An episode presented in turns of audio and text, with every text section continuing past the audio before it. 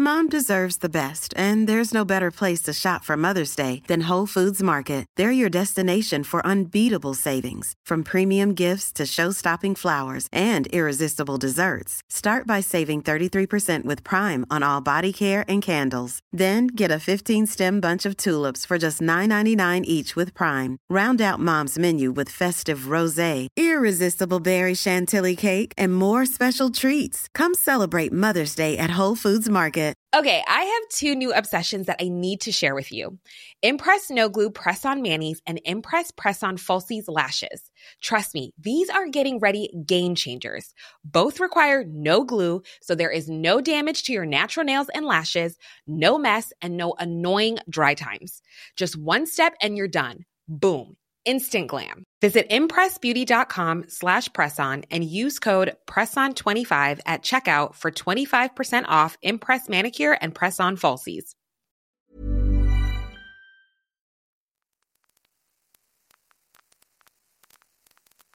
Hey, welcome to My First Time, a mostly sexy sex podcast from Broadly. My name is Zing Tsjeng.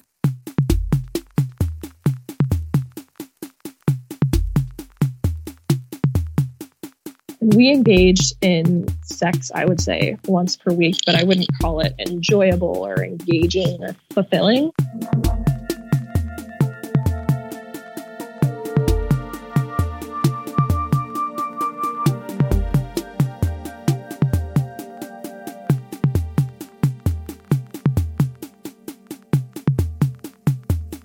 Today on My First Time, did you know, according to the World Health Organization, there are more than 30 different bacteria, viruses, and parasites transmitted during sex? My name is Emily Depasse, and this is the story of how I rediscovered my sexuality after learning I had genital herpes. Emily Depasse is training to be a counselor, supporting people in their sexual and romantic relationships. She's been sexually active for most of her adult life, and she's had a number of partners. She's also been for checkups at the doctors, looking for sexually transmitted diseases, STIs, or STDs. Most of the time, the results have come back negative, but not always. A few years ago, Emily contracted herpes, and that experience completely changed her perspective on sex. This is her story.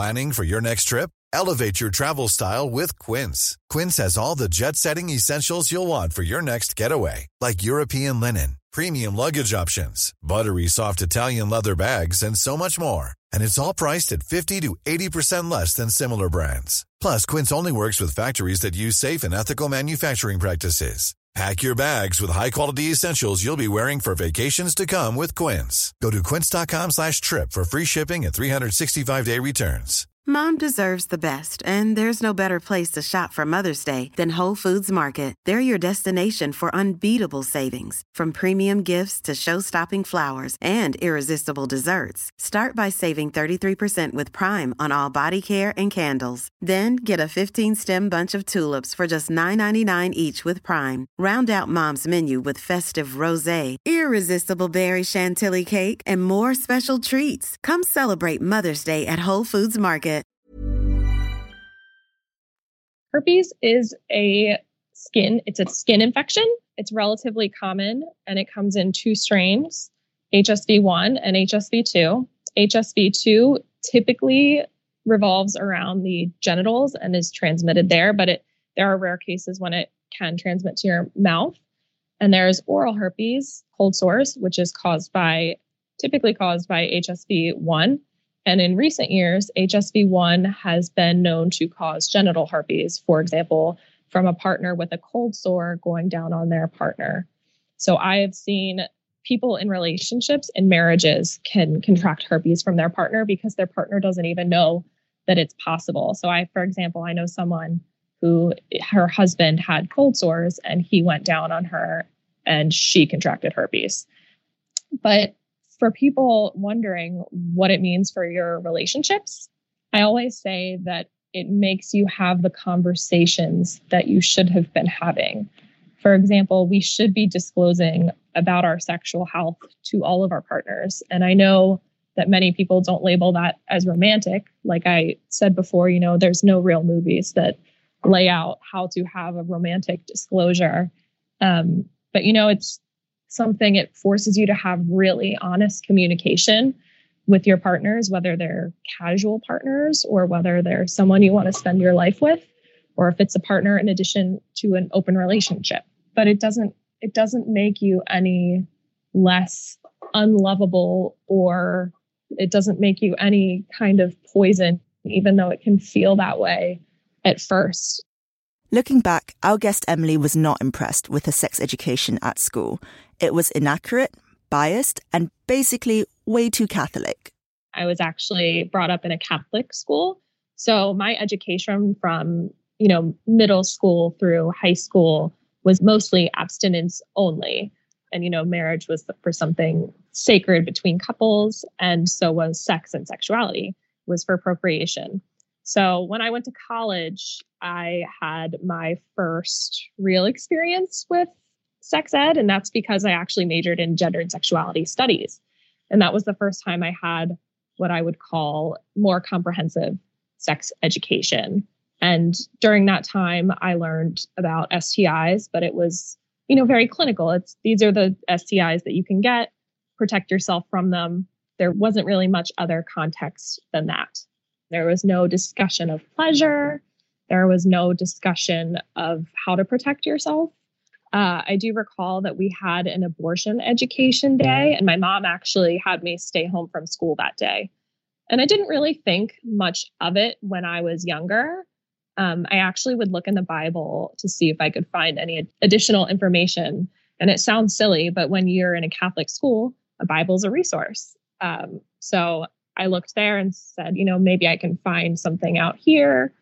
And there was very little information there, as you can imagine. And I didn't really think about the impact that that abstinence only education had on me until I grew into my 20s. And I actually began to process how that education was conducted. They split um, boys and girls into two different classes, and I'm not sure really what the boys learned, but the girls learned about our periods and how to prepare for that, and you know that sex was for marriage and families. So my teacher would always check to make sure we were prepared with like pads and tampons and things like that. And if we weren't, we would have our points deducted from our grade. So I learned and kind of realized later I was internalizing shame for being a woman and for menstruating. So that was something that I've had to process in recent years too. I learned a lot more about what it meant to be in a relationship through that class. It was just, I want to say it was like concepts in human sexuality or something very basic or health sexual education. But STIs, it was pretty much, I would say, you know, the run of the mill sex ed. You know, you learn about contraceptives, you know, IUDs, birth control pills, and other methods, as well as how to prevent STIs. But once I contracted herpes, I learned just how little that I knew, even from having, you know, sex ed, a class on sex ed, or even a whole curriculum based in gender and sexuality studies. And so that was really something that I had to work with within myself to be like, well, did I fail at my own major? So that was something else that I had to process out after my diagnosis, too. For Emily, it's not like she ever thought much about STDs before she had to. She didn't know that much about them, but what she did know was tinged with shame and embarrassment. I would say that a large portion of our stigma stems from the media, especially movies seem to do it because I feel like we're not really taught about having safe sex. Rarely do you see a movie or a film or a television show that demonstrates two individuals engaging in consensual sex and that including you know like what well are you on birth control or how are we going to protect ourselves or when was the last time that you were tested and so that's one way that i think shame is kind of taught and how we're drifting away from the conversations that we should be having and why sometimes it makes these conversations so awkward um, i you know i think film and the media perpetuates the stigma of herpes, especially like in the hangover, you know, it's like, well, you can't you can't come back with herpes because that'll never leave you or something along those lines. Um, and I just always remember, I guess, just through talking to people, um, you know, all we hear are about STIs are don't get them and try to avoid them. So there's never anything that, never anything that I experienced that told me, well, one day you might get an STI, and one day, you know, it's actually really common. And one in two young adults under the age of 25 uh, have an STI by the sexually active adults. Um, and you know, you're still worthy of pleasure. I never got that message. I never got any message that said you could still have a loving relationship or a casual relationship with someone after you get diagnosed. One of the things that strikes me listening to Emily's story is hearing about how little people know about herpes and how little she knew about what to do when she realized she had it. Here in the United States, genital herpes is not part of the regular screening process as advocated by the CDC for several reasons. Um, one of them is because people's behaviors have not changed since after their diagnosis, once they learn that they have herpes, so they still engage in risky behavior. And two is that the psychological effect of a diagnosis is debilitating for a lot of folks. So I actually had a doctor who screened me for genital herpes and I tested, I had a history of testing negative. And so it was with someone that I knew in 2015 and I had known him for several years. And I actually met him in when he was stationed in London and he was in the Air Force. And when he came home, we engaged in consensual sex. And about two weeks later, I ended up with like just excruciating pain, you know, in my vulva region, in my vulva. And it was right at the entrance of my vagina. So I never saw it. But because of my sexual history, I knew that I had tested negative. And so when I went to the doctor, the doctor took a swab to check the lesion, and it was extremely, extremely painful um, I remember crying, and you know, I just remember a nurse looking over at me with like this pity in her eyes. And they also did a blood test. So the blood test that you want to do for herpes is the IgG blood test. And so that actually turned up negative at that time, but my culture turned up positive. So that signaled a recent infection because it takes, I believe, six to 12 weeks, sometimes even longer, for the antibodies to develop in the bloodstream. So from that moment, I just felt completely unloved. I felt betrayed. I felt disgusting. I felt hopeless about my future. And I felt that this person, I wasn't quick to blame him, but I also was unsure. You know, had he been tested? We hadn't talked about that. So that was another wake up call for me about my own communications with others, with partners. If you're concerned about your own sexual health, the obvious thing to say is you should go and get yourself tested. But Emily knows even if you go to the doctors, they might not look for genital herpes. My dad actually was with me at the doctor when I was diagnosed. I wanted him with me. And I remember crying when I was leaving the doctor's office and I just repeated, Who will love me? Like, who will ever love me now that I have this? And so you know, I went home, I was really upset. I, you know, a few days went by and I talked to a nurse and she, you know, she even was like, well, you should have worn a condom, just which reflected also the knowledge that I just shared, you know, that you can still use a condom and get herpes. So I've learned a lot of education and miseducation through speaking to other professionals about it.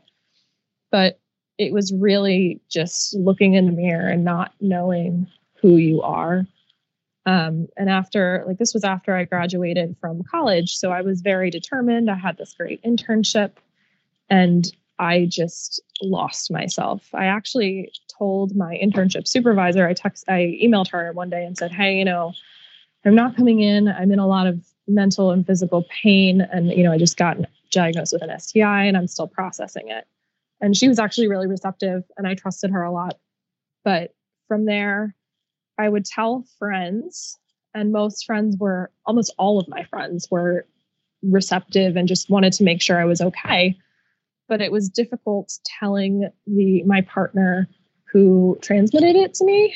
He was taking a motorcycle class at the time or was applying for one. And I texted him and I, I was like, hey, you know, I have something really important to say, but I think it needs to be said in person. And he said, you know, I'm really busy with this class. You know, what is it? Like, are you pregnant? Blah, blah, blah. And I'm like, I'd really like to tell you in person. But, I, and he just interjected and he's like, what is it? And I'm like, you know, I have herpes. And he was like, oh my God, are you okay? And that launched the, I guess it would be the beginning of the end. This is someone that I had like a really strong connection with when I first met him. And so for me, this was not only the decline of this relationship, but also my other potential relationships with other people too. And we engaged in sex, I would say, once per week, but I wouldn't call it enjoyable or engaging or f- fulfilling. I would say the need that it was fulfilling was acceptance from someone else that we were still worthy. And I can't speak to his experience, but I, I looking back now, I would say that's my experience. I thought, you know, well, maybe a therapist would be good for me. But then I sat back and I thought, who would ever understand this? Because I had no concept that it was something that was common or that other people experienced or that anyone could understand what I, I was going through. So I had my friends. Um, I eventually just stopped going to that internship that I had. Uh, this guy ended up actually breaking up with me on a Snapchat text back when they would disappear within like 10 seconds. And I just stared at it. I didn't screenshot it. I didn't have time to really think. I was just like, oh my God, that Snapchat text, as much as I hate to bring this person into it, it was the catalyst for the beginning of my own self acceptance and propelling myself forward this current path. After Emily got herpes, she lost her sexual confidence. It took her a while before she was able to get into a relationship and or get into bed with someone new. There was someone that I knew from college and I met him at a party and I was open with my herpes status since December and I started talking about it on my blog and my social media. And so my Facebook friends knew. And so this is someone that I was Facebook friends with. And he was flirting with me, texting about this party that we are going to go to. It was just like a very small house party. I was like, well, you know, what about me?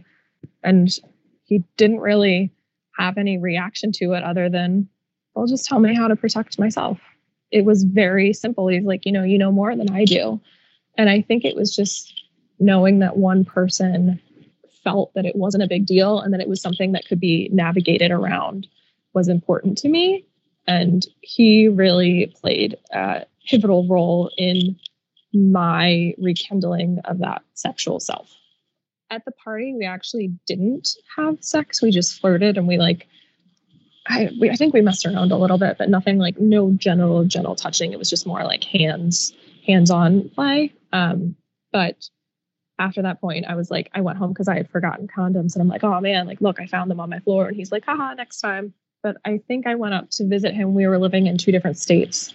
And I drove up to visit him. And I think there was, we had been exchanging like selfies and things like that. So that's another part of the rebuilding of the self and the sexual self esteem was just, you know, the acceptance like, oh, someone still like wants to be with me or still thinks that I'm valuable in this way. And so I drove up and I think it was just, I don't remember the specifics, but I just remember him putting a condom on and just because I told him, you know, I haven't slept with anyone since this. I, I wish it were, I wish I could give you mind blowing details, but I mean, it was, it was just normal. It was, I don't want to say normal because I don't like using normal to describe um, sex, but it was, it was nice. It was gentle. It was sweet. It was a reintroduction. Um, and something else that I've been working with in reflection on partners and going back to partnered sex after an STI diagnosis is like a lot of my story reflects a desire to be loved or wanted. And so a lot of our validation is rooted in the expectation and validation from others that we're still worthy. And that, like I said, a lot of mine came from that too. But I think it's also important um, to start that process with yourself um, for example like with masturbation like i said you know i didn't i didn't want to touch any toys i didn't i didn't think that i was worthy of pleasure and so around this time was when i also started to start digging back into that box after I was diagnosed, I had like I had my bedroom and then I had a mirror next to me. It was really hard for me to even look at the mirror. Like I didn't recognize myself.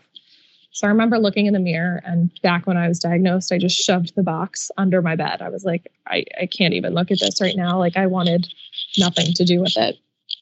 Um, so it was after my partner my that had transmitted herpes to me after he left the almost relationship as I call it. Um, and I started once I started talking about what had happened to me and how I was processing it and how just processing my emotions, I really started to gain more confidence and be like, okay, you know, I am more than this. Um, so that's when, you know, it kind of the box came out from under the bed. And so, like, I really like um, a wand. And I think toys are a great reintroduction to someone's um, sex life, self sex life, because it still allows for a bit of distance between yourself and the body um, while allowing you to receive pleasure. So it's a good transitory. If some, if you know, if finger play is something that you're interested in or something that you like, um, a toy might be a great reintroduction to your senses and how it feels. Years on from getting genital herpes, our guest Emily is a sex educator and she's training to be a sex therapist.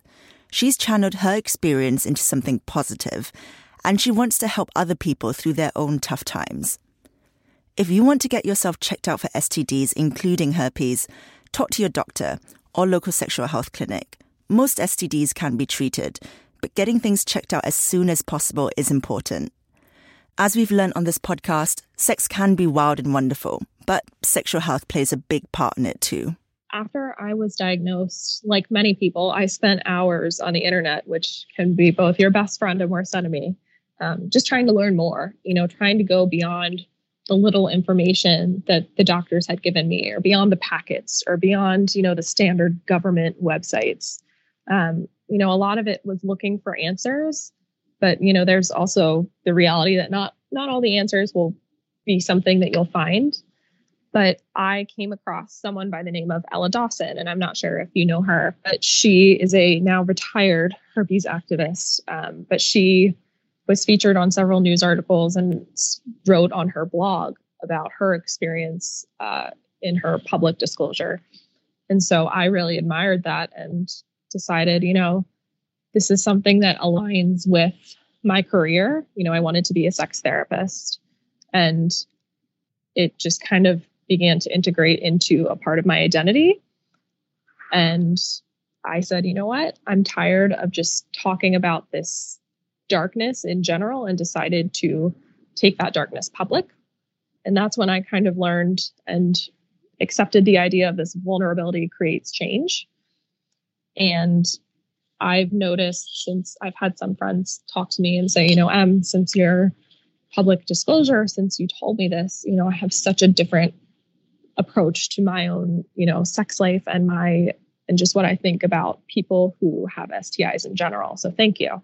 Um, but there is still a really, really big stigma. And I notice, I think it is a, I don't want to say it's better than when I was diagnosed, but there seem to be more figures talking about it. For example, now we have the HANDS network, which is herpes activists networking to dismantle stigma.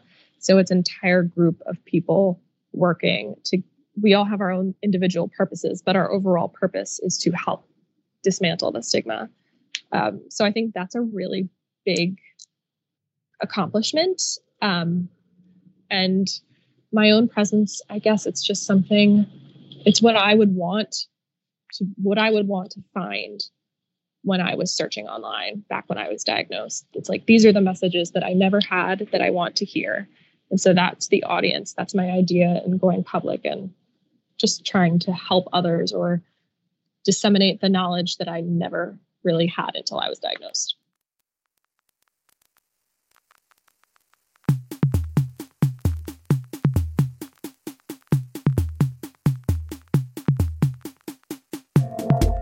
Thanks for listening to My First Time, a mostly sexy sex podcast from Broadly. And thank you very much to our guest, Emily Depasse. You can follow her on emilydepasse.com. My name is Zing Tsjeng, and I'm the UK editor at Broadly here in London. This episode was produced by Sam Bonham. This is the last episode of season four. Thank you to those of you who've joined us recently. We'll be back soon.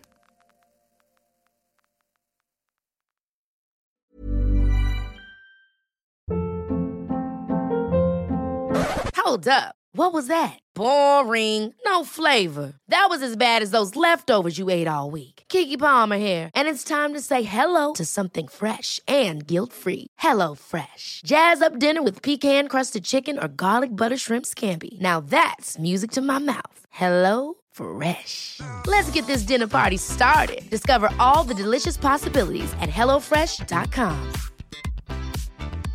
Mom deserves the best, and there's no better place to shop for Mother's Day than Whole Foods Market. They're your destination for unbeatable savings, from premium gifts to show-stopping flowers and irresistible desserts. Start by saving 33% with Prime on all body care and candles. Then get a 15-stem bunch of tulips for just $9.99 each with Prime. Round out Mom's menu with festive rosé, irresistible berry chantilly cake, and more special treats. Come celebrate Mother's Day at Whole Foods Market.